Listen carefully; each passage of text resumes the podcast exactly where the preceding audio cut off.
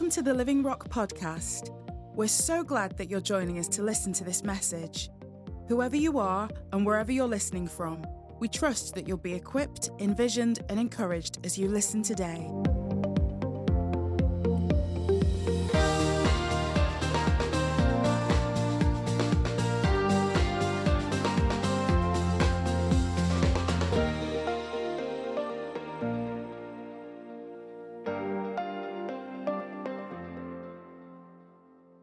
Psalm 84, the heading in my Bible is Longing for God's House. Wow. Longing for God's house. Wow. And uh, this is what the psalmists say How lovely is your dwelling place, Lord of hosts! I long and yearn for the courts of the Lord. My heart and flesh cry out for the living God.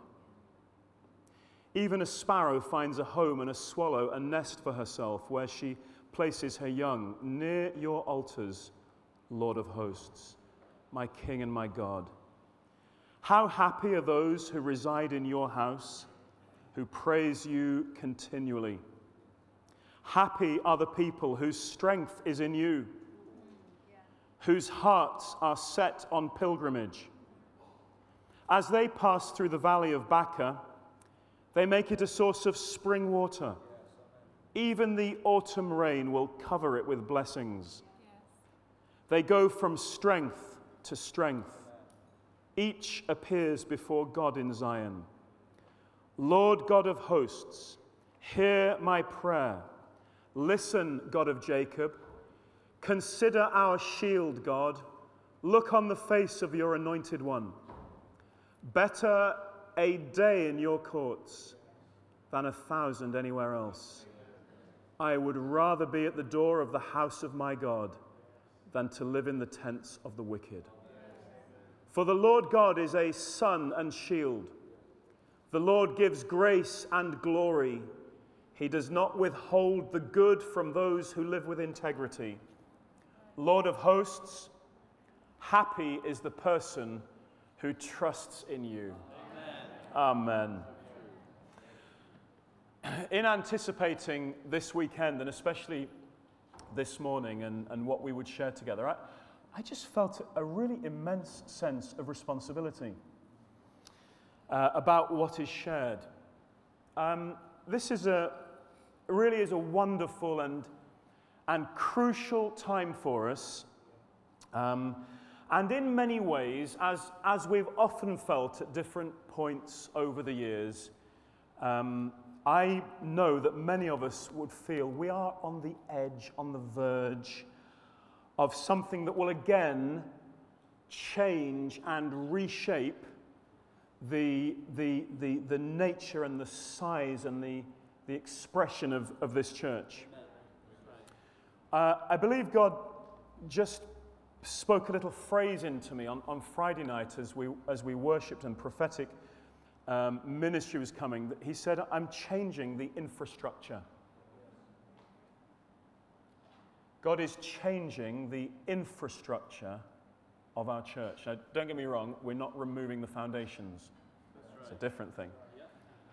But some of the infrastructure, some of the way we, we, we, um, we find our um, our direction and our strengths. God's going to change some of those things.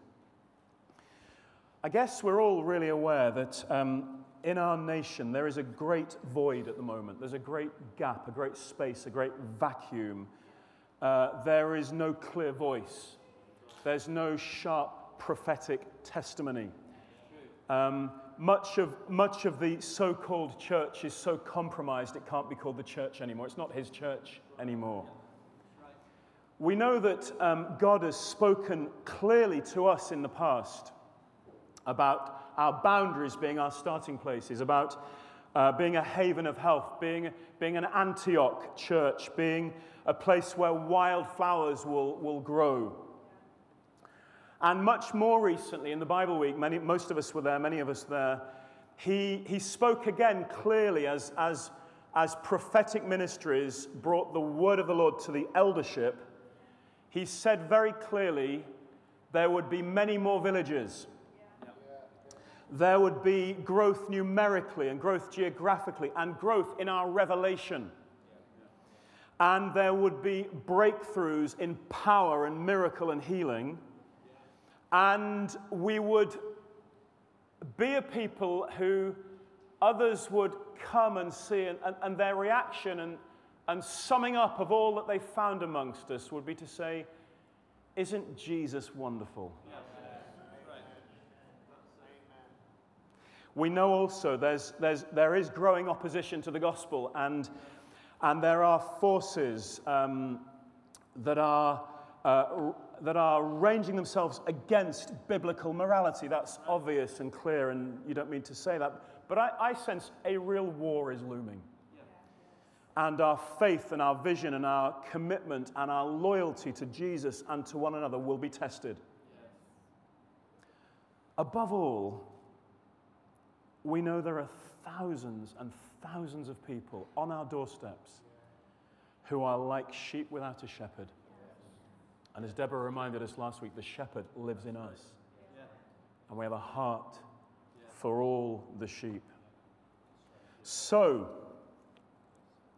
as we said this time, well, it wasn't this time last year, it was June last year when we had our momentum, first momentum weekend. What happens next really matters. And it's in this context that we meet this weekend that I, for one, feel an immense responsibility and also, above all, a great sense of possibility. I think if we read the Bible right, um, we find that the Bible thrusts upon us some really big questions. Uh, and they demand answers. They're questions that we can't ignore and we can't shirk them and we can't um, sort of delay finding an answer to them. We, we have to answer these questions. And they're questions like this Matthew 16, 15. Who do you say I am? Questions like this in Jeremiah, in Amos, in Zechariah. What do you see? Questions like this in Isaiah chapter 6 Whom shall I send? Who will go for us? Questions like this in, in um, Exodus 4, verse 2 What is that in your hand? Questions like this in Acts 7:49, which is a quote from the Old Testament prophets. What kind of house will you build for me? And we can't ignore those questions. People have a lot of other questions. Um, who'll be the US president? Um, will North Korea develop a, a bomb? Uh, what will Brexit really look like? And, and then the real big is who will win Bake Off? Can I cope with the transition? Obviously, some of those questions are important, some are utterly irrelevant in the great scheme of things. Um, the only questions that really, really thrust themselves upon us with any great weight are the big questions in here. Who do we say he is? What have we seen? Whom shall he send? How can we serve Him with whatever's in our hands? and what kind of house are we building? And um, so I think a weekend like this is an opportunity for us to restate our answers to some of those questions.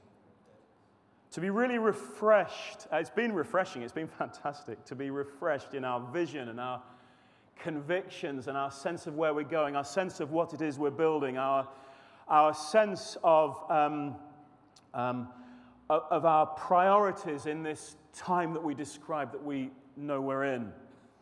And, and so I'd just like to start by just sharing, uh, describing what I see.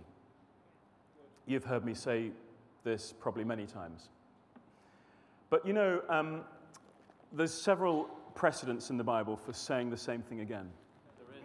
That's right. And um, things are established in a multitude of witnesses. I, I believe that's my responsibility this morning is to share something of what I see. And in doing so, I know I'm sharing what we see together. I'll use the first person, but that's not to make this individual in any way whatsoever. Please listen without prejudice. Please listen without cynicism. Please listen with an open heart and hear what the Spirit would say to the church this morning. I see a church where every member experiences real transformation. Everybody knows they're a new creation. Everybody's born again. That's a good start. Everybody is baptized in water. Everybody is baptized in the Holy Spirit. Everybody's properly added to the body so that everybody is empowered to live the life God has for us. I see a church comprising all sections of society, all races, all classes, all backgrounds, everybody saved the same way. Everybody baptized in the same water. Well, not literally the same water, that would be unpleasant, but everybody filled with the same Holy Spirit, that's very pleasant. Everybody equal around the table. The wild and the cultivated flowers growing side by side to create a beautiful garden. As the psalmist said, How lovely is your dwelling place, Lord Almighty. I see a church where every man and every woman, every child is honored and valued.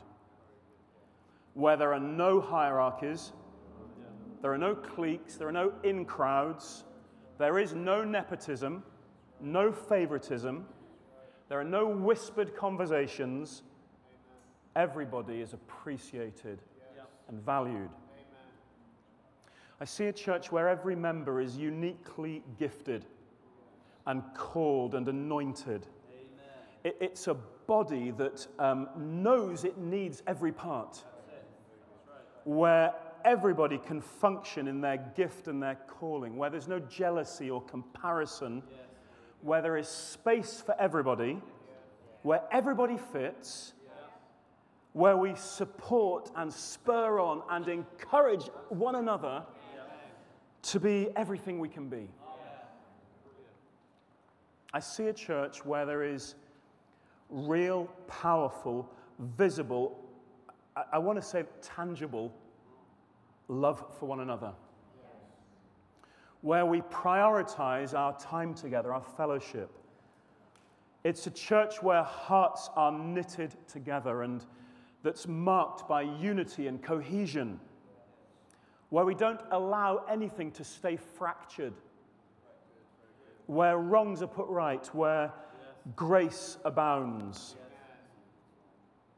I see a church that's empowered and, and directed by the Spirit, that's dynamic and supernatural and liberating and releasing, that's responding to His voice. I see us experiencing everything in the Bible and more having some, um, having experiences that aren't even in the Bible, but they're perfectly biblical. I see no gaps. I, I, I, didn't say this. I, I'm telling you what I honestly see. I see no gaps between um, what we read and what we experience. I see a church that's led and built up and equipped by the gifts Jesus has given us apostles, prophets, evangelists, pastors, teachers. Men and women who function powerfully in these ways. And they work alongside a, a, a dynamic and expanding eldership and a gifted and competent diaconate group of deacons. And all the other functions, all the other roles and responsibilities that Jesus puts in his church. It's a church where the leaders are good friends, not just random colleagues. I mean, you've heard us nattering amongst ourselves. I see a church that's really devoted to the word. It, it, it's people who cherish the word and want to obey the word, not debate its relevance. People whose lives prove that the word is true, that the word is an anchor, that the word is a light, that the word is a source of peace and joy and security. I see a church that's powerful in prayer, where prayer is a priority and is answered. And uh, natural obstacles are no, obstacle, are no obstacles because we have a live link to heaven, and God is pouring out heaven's resources into our lives. The psalmist says, My soul yearns, even faints for the courts of the Lord. My heart and my flesh cry out yeah. to the living God, for the living God. I see a church where worship is free and unfettered and is spiritual and is orderly, and where we sing many new songs, and where the Holy Spirit has his way amongst us, and, and angelic visitation is evident, and the gifts of the Spirit are operating to electrify our gatherings and make God's love and blessing very real and tangible and, and unmissable. See, the psalmist says, Blessed are those who dwell in your house, they're ever praising you. And, and I do see a haven of health and breakthroughs and healings and a church living in physical emotional, and mental well being. And unbelievers receiving the love of Jesus through the laying on of hands. Because I see the cross as, the all, as being all sufficient to annihilate the enemy and usher in a new order. I see the kingdom coming on earth in our day and the church living, being the living demonstration of the peace, the healing, the blessing, the forgiveness that is ours. The psalmist said, as they pass through the valley of Baca, the valley of weeping, the valley of distress, they make it a place of springs. And they go from strength to strength till each appears before God in Zion. I see a church that's devoted to gathering together in our larger gatherings and our house to house gatherings, because they, I believe, are the biblical wineskins that mean we can keep growing without, lose, without anyone losing connection, without anybody uh, becoming lost or drifting to the fringe of things. Psalmist says, Better is one day in your courts than a thousand elsewhere. I'd rather be a doorkeeper in the house of my God than dwell in the tents of the wicked. I see a church that lives to give, loves to give it away, shares freely, says, you know, what I have, I give you. A church that sows generously and honors God with a tithe and gives to the poor and supports any in need and astounds and astonishes the world where there are no needy, where there, are, uh, where there is reaping and receiving and and, and an, an, economics that confounds natural economics. Because we're enjoying the heavy blessing of God. I see a church where every member's a missionary. Everybody knows they carry life, they carry hope, they carry good news, where we all see our, our workplaces, our schools, our colleges, our clubs, our coffee shops, as mission fields. So blessed with Christine's seminar yesterday. It, this doesn't become a heavy burden at all. This is our life. That, uh, that daily we, we're experiencing divine appointments, and they're not just random um, coincidences. God has arranged things because we carry life. It's a church with a deep love for the lost and, and a real burning compassion for the hurting and the, the brokenhearted, and we stick with people and we stand by people and we don't give up on people. It's a church where ordinary believers, that's all there is, by the way, it's the only type, are doing extraordinary things. That's the only type as well. And people are being added every day.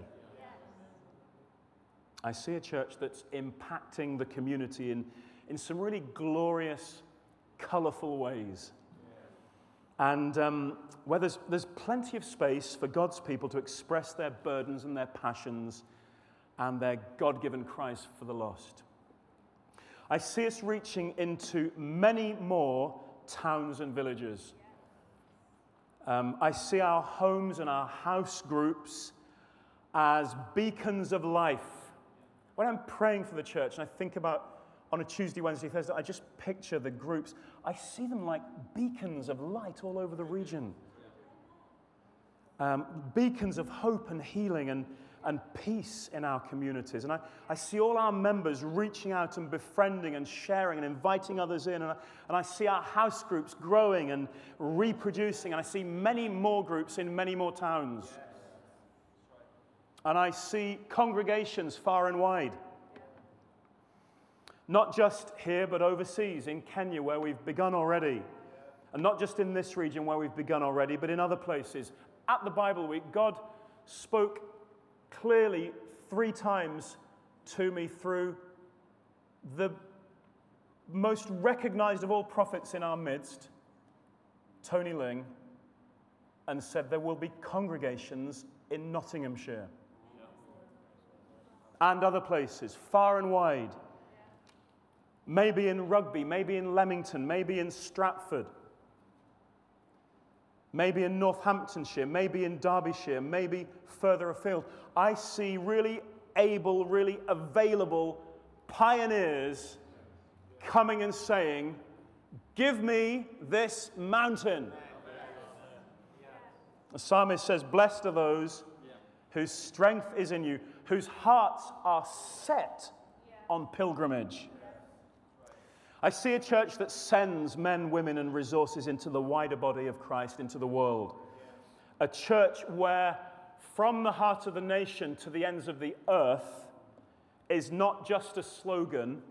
It's a good slogan, but it's not that alone. It is an accurate description of how we think, of the actions we take, of the obsessions that urge us on. I see the glorious bride of Christ, a, a church living with the certainty of his return where we're joined with others. We're not independent in any way. We're joined with others and, and we're getting ourselves ready and we're dealing with every spot and wrinkle and blemish. And we're handling our responsibilities well in this age because we know we will be ruling and reigning with Christ in the age to come. Don't know how much thought you've given to that. It's a biggie. It is.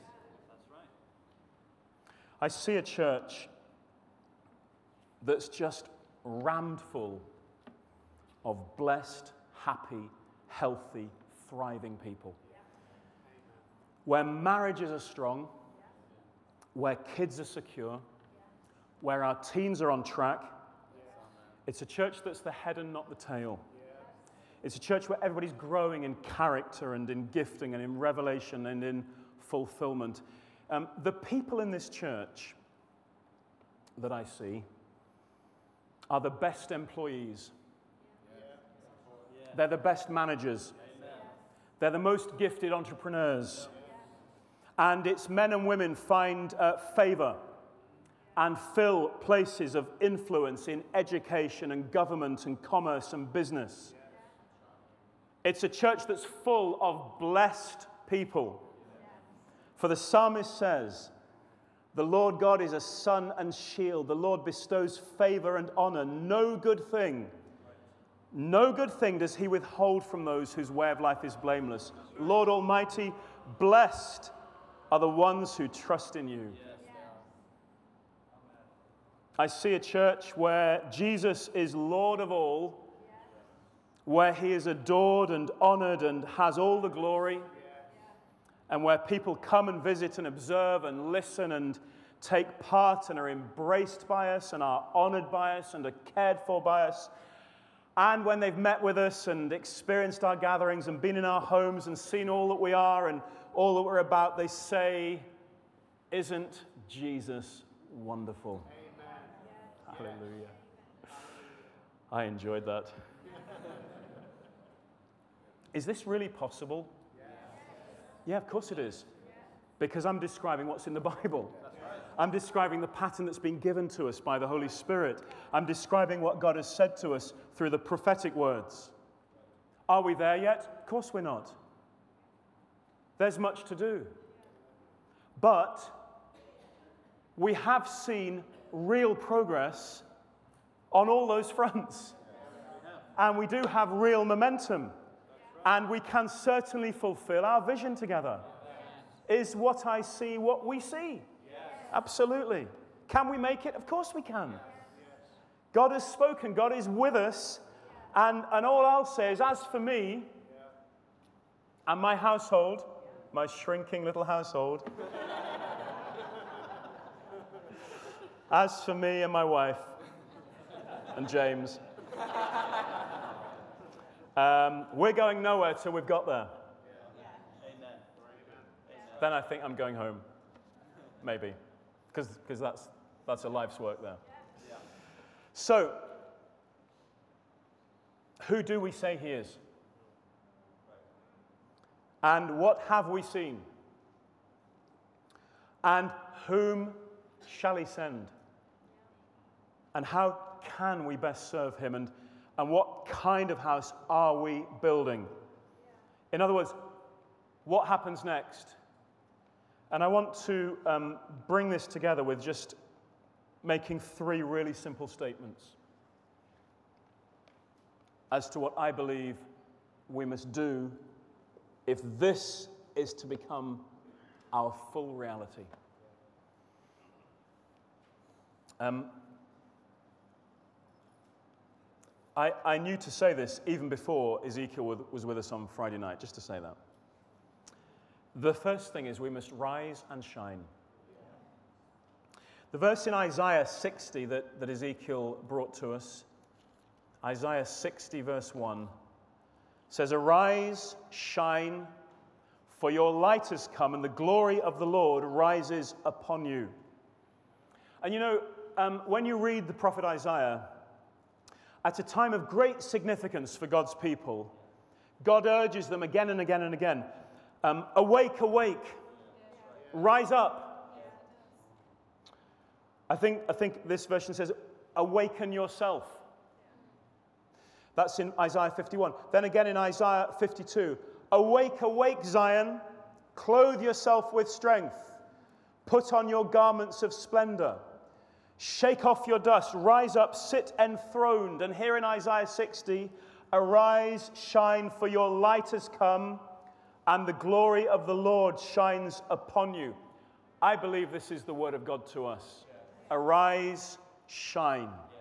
Arise and shine. As Ezekiel said, those two things go together. Because at a time of great significance, a great opportunity, of, of a great prophetic moment, it's essential and crucial that God's people are awake and alert and ready like never before. It, this is such a time, and, and therefore we must not become drowsy or drift off. Um, I don't want the Lord to find us napping. Rise and shine. Because you know what? It, it is now or never. We won't get this weekend again. You can't skip today and catch up on iPlayer tomorrow. You won't get next week twice. You won't get tomorrow twice. You, you, you've, got one, you've got today. And we've got days, and we mustn't let any of them pass us by. Please, friends, let us not live with regrets. And come back to that. Many people spend the first half of their life thinking they're too young, and the second half thinking they're too old. And you're neither, you're just right. There's a verse somewhere, I think it's in Hebrews, he says, at, at just the right time, he saved us. That's a great comfort. If you think you were saved too late, or maybe, I don't know whether you'd think the other one. but you may think you're too young, and you may think you're told, and the Lord says you're just right. You're ready, you're qualified, you're, you're, you're equipped. Sure, you can get some more, but you're ready right now. You don't need to go to Bible college. You know the Lord. Spirit lives inside you. It's time, folks, to be those who are rising, shining. It says in, in the Gospels that Peter and his companions were very sleepy, but when they became fully awake, they saw his glory. You know, we won't see the glory of the things I've been describing unless we're fully awake. Paul writes to the Thessalonians, he says, Let us not be like others who are asleep, but let us be awake and sober. It doesn't matter what anybody else is doing. Let us be awake and sober. For this is our day. In Numbers, the Lord, it says, the Lord makes his face shine upon you and be, the Lord be gracious to you. The psalmist in Psalm 50 says, From Zion, perfect in beauty, God shines forth. If we rise, he will shine through you. Ephesians, Paul says, Wake up, sleeper, rise from the dead, and Christ will shine on you. It is time to rise, to step up, and to shine, to step out, and to put on strength in a new way for a new day. To step up a gear, to step up into your calling, to rise to the challenges and the opportunities, to serve, to volunteer. I've got a list here from Lisa of all the help she needs in Hot Rock at the moment. There are loads of ways of serving and volunteering. Do not sit on the edge, folks. Rise, shine, get stuck in. If you're not sure where you fit, or if you feel I'm not fulfilled in what I'm doing, please come and talk to us. We want to help you rise, we want to help you shine. It's time to step out of the shadows, some of you. Step out of the shadows. Step out of the past. Step out of an old regime. Step out of an old way of doing it. Step out of past disappointment. Step out of those things. Don't live in the past. Don't be making up for things that weren't, didn't go right in the past. Step out into all God's got for you here and now. Step out of self doubt and step out of self consciousness because, folks, you were born to shine, to be you to do what only you can do. Do you know, I tell you what, that the pressing, urgent needs of the towns and the villages all around us, where we're planted at the moment, they require your workplace, the pressing, urgent needs in your school, in your workplace, in your factory, in your office, the pressing, urgent needs in your place where God's placed you require you to be wide awake, rising and shining. I believe if, if I've seen what I've seen, if you've seen what I've seen, if we've seen these things, if this is the kind of house we want to build, we're building together, if this is the kind of house we want to live in, then we must be fully awake. Please get fully on board, fully committed. Don't waste another day. Arise, shine, for your light has come, and the glory of the Lord shines upon you. Secondly, just take you or refer you to Ephesians 3:20. Secondly, we must ask and imagine. Mm. In Ephesians 3:20, Paul says, "Now to him who's able to do immeasurably, other versions say, or above and beyond, more than all we ask or imagine, according to his power that's worked within us. The Amplified says, Now to him who is able to carry out his purpose and do super abundantly more than all that we dare ask or think, infinitely beyond our greatest prayers, hopes, or dreams, according to his power that's at work within us. This is our day. This is our time. And in response to the Lord's big questions of us, we've got to start asking some really big prayers. These prayers are, I'm, I'm talking about really bold, really courageous, if I could say, really outrageous prayers. God isn't scared of our big prayers. You see, the Bible says, Ask and it will be given to you. It says in James, You have not because you ask not. Is your asking pulling from God? Is your asking putting any demand on the Almighty? And, and asking is, if you like, asking is at one level, imagining is a different realm altogether. It takes us beyond what we even dare ask for. It takes us into the realm of dream and vision. Imagining takes us into pictures of the future. Imagining takes us into impossible things that, of course, aren't really impossible. I have to disagree with Usain Bolt, uh, with Ezekiel Shabemba, sorry, who looked a lot like Usain Bolt when he did his Usain Bolt impression. Um, I have to disagree with them, even if I really gave myself to it, I could not run as fast as Usain Bolt. Not quite. Not quite. But my imagination can take me into the realm of yeah. things, other things that might seem impossible, but are perfectly possible when God's involved. Right. Imagination will take me into the deep longings that can't be expressed in words. Imagination takes me into groanings, into heart cries. But God wants to do super abundantly, infinitely more than I could ask or imagine. In fact, when you read the end of that, he says, Now to God who uh, is able to do infinitely above more.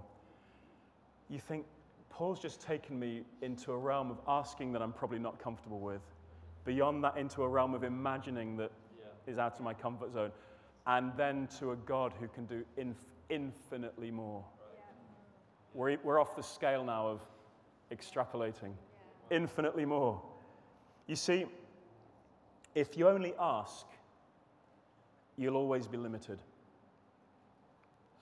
If you start to imagine, you may begin to push a little way into the realm of all that God has for you. All that God is capable and willing and wanting to do in and through us. Today's reality was shaped by yesterday's imaginations. And tomorrow's reality will be shaped by today's imaginations. Is your imagination putting any real pressure on God, demand on God? I really want to take a lead in beginning to imagine the future in a way that puts some demand on God. I believe we have capacity to imagine because God created us in the divine image. I, I, I think maybe God first imagined a universe and then declared what he'd seen and then, and then created what he declared. And um, your imagination is far more powerful than you realize. It will trigger your praying, it will, it will determine the measure of all the answers you receive. Imagine what God can do through you. Imagine what God can do through us. Dream of what you've always longed to do for Jesus. Imagine your friends saved. Imagine your classmates transformed. Imagine the church we've been describing. Imagine a church that impacts its community so profoundly that people are added every day. Imagine a church where every house is a beacon of hope in the region. Imagine a family of churches and congregations spreading out across the Midlands and bringing hope to tens of thousands of people. Even that's too small. There's lots we've got to do to get from here to there. We've got to make space for every member to rise up and shine. We've got to refresh the way we meet from house to house to ensure we're really properly positioned to reach the villages. We've got to expand the eldership. We've got to strengthen the diaconate. We've got to recognize other gifts and anointings. We've got to ensure the heart of the church stays healthy. There will be growing pains. The desire to expand might at times seem to conflict with the need to care, but we won't neglect either. And God will cause many to step up and fill the gaps. And some things will change, but if we try and preserve the past, we'll never embrace the future. God is with us. God has promised. Um, God has promised things to us, and we as leaders promise, we as elders promise to lead you wisely and carefully and make sure everybody gets to the other side. If you've seen what I've seen, then if this is the kind of house you dream of building and inhabiting, then ask and imagine. Unleash your imagination. Picture the future. Imagine your part, your part in it, for He is able to do super abundantly, above and beyond all that we could dare to ask or imagine. And the last thing I want to say is this I believe we must rise and shine. I believe we must ask and imagine. I believe we must get up and go. There's a verse in Acts 22 where Paul is recounting his, his conversion in Damas- uh, uh, on the road to Damascus. And, and this is how he recounts it. He says, he says, What shall I do, Lord? I asked. Get up, the Lord said, and go into Damascus, and there you will be told all that you've been assigned to do. If all this means anything, it means we must get up and go because the world so urgently needs a visionary, confident, blessed, optimistic, positive, courageous church. We must go into all that we've seen and imagined. We must go into all the world. The fields are white for harvest. You know, sometimes people say, I've, I've not got much get up and go. Or they say, I, I seem to have lost my get up and go. Have a little look under your chair. Um, you know, we really want to help you find your get up and go. Now would be a good time to rediscover it. Get up and go means I love my street. I invite my neighbors round. I take a real interest. I, I'm interested in their lives. I pray for them. I'm with them. I'm for them. I stick with them. I feel like a shepherd in my community. Get up and go means um, I speak up at work. I offer to lay hands on the sick. I invite friends to, to church, to life group, to stuff we're doing, to alpha courses. I, I volunteer. I take ownership. Get up and go means that. Get up and go means my world is, is his mission field. He has my life. Get up and go means the whole church is mobilized. Every group is involving every member in doing every good work to reach every part of our region. Get up and go means I'm not waiting for all the details. Did you notice the scripture? Get up and go, and there you'll be shown. And sometimes we're waiting for all the details when actually we should simply hear the, vo- the question of the Lord Whom shall I send? Who will go for us? And we will say, Here I am. Send me. If you've seen what I've seen, if this is the kind of house you want to build and bring others into, then this will be a brand new season for you of get up and go. I just want to encourage you to turn the dial up and decide to rise, step up, step out, and, and don't linger on the edge, folks, but jump in. I read this quote, just to finish with this, a quote recently. I thought this is, this is powerful. He said, There are two types of pain you will all go through in life the pain of discipline and the pain of regret. The difference is discipline weighs ounces while regret weighs tons. Now, I know there are other pains. There's the pain of growth, the growing pains, the pain of criticism, the pain of um, being out of your comfort zone. None of them are enjoyable, but nothing compares to the pain of regret. And I find you get older, you become increasingly aware, don't you, of the possibility of regret. The great weight of that, the great price of that. What if I were to die with some unfulfilled potential? I, I believe the plan is it's all used up and then I go. What if I were to die with some unfulfilled potential? What if, um, what if I were to finish my race and there was still loads of unexplored destiny? What if we never made it into Nottinghamshire? What if I slowed down and settled and became comfortable? What if I um, chose not to pay the price for his power and his anointing?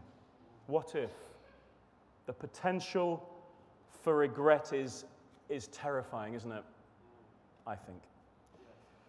And um, I just don't want me or you to face it or carry it. I want us to be sure, folks, that we rise and shine. And we ask and we imagine and we get up and we go. Amen. Amen. Amen.